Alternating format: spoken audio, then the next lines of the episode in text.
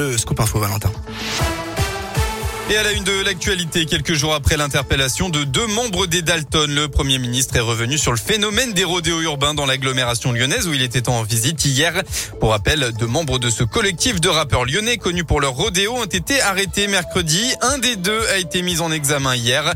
Interrogé sur ces provocations à répétition, Jean Castex a insisté sur la nécessité d'y répondre à la fois par la répression, mais aussi par la prévention toute personne qui nargue les autorités, non pas m'énerve, mais me motive à leur rappeler que force doit rester à la loi. Les phénomènes de rodéo urbain, ici à Lyon comme ailleurs, se sont développés. Le ministre de l'Intérieur a pris un certain nombre de dispositions pour y faire face. Mais là aussi, je pense que nous avons vu des exemples, des associations, notamment dans le champ du sport, qui s'occupent des habitants pour les détourner de ces pratiques et les amener vers des pratiques beaucoup plus positives. Donc, il faut à la fois, c'est pareil, agir sur le champ de la répression et de la suite pénale et sur le terrain de la prévention. Le Premier ministre a notamment rencontré une association qui propose des cours de motocross aux jeunes justement pour lutter contre les rodéos urbains en les orientant vers une pratique encadrée de ce sport.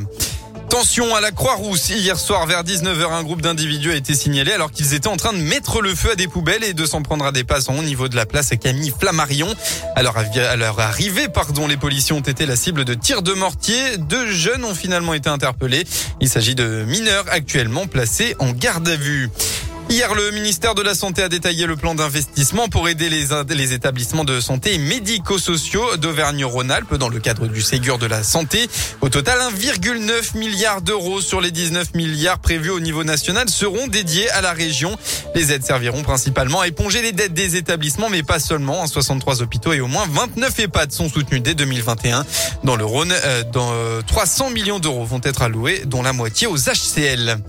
Et puis dans le reste de l'actualité, six ans après l'horreur, une commémoration des attentats du 13 novembre est organisée aujourd'hui dans un contexte où le procès historique se déroule toujours.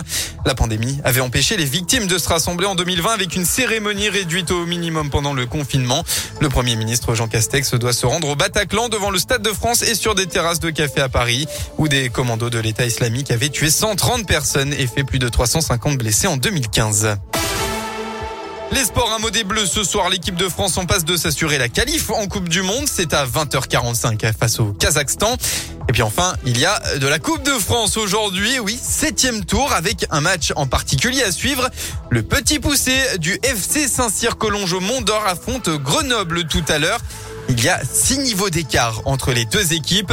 Euh, les amateurs lyonnais jouent en Régional 3, euh, la huitième division, alors que le club isérois est neuvième de Ligue 2, la deuxième division. Rendez-vous donc à 14h à Craponne pour le match. Merci.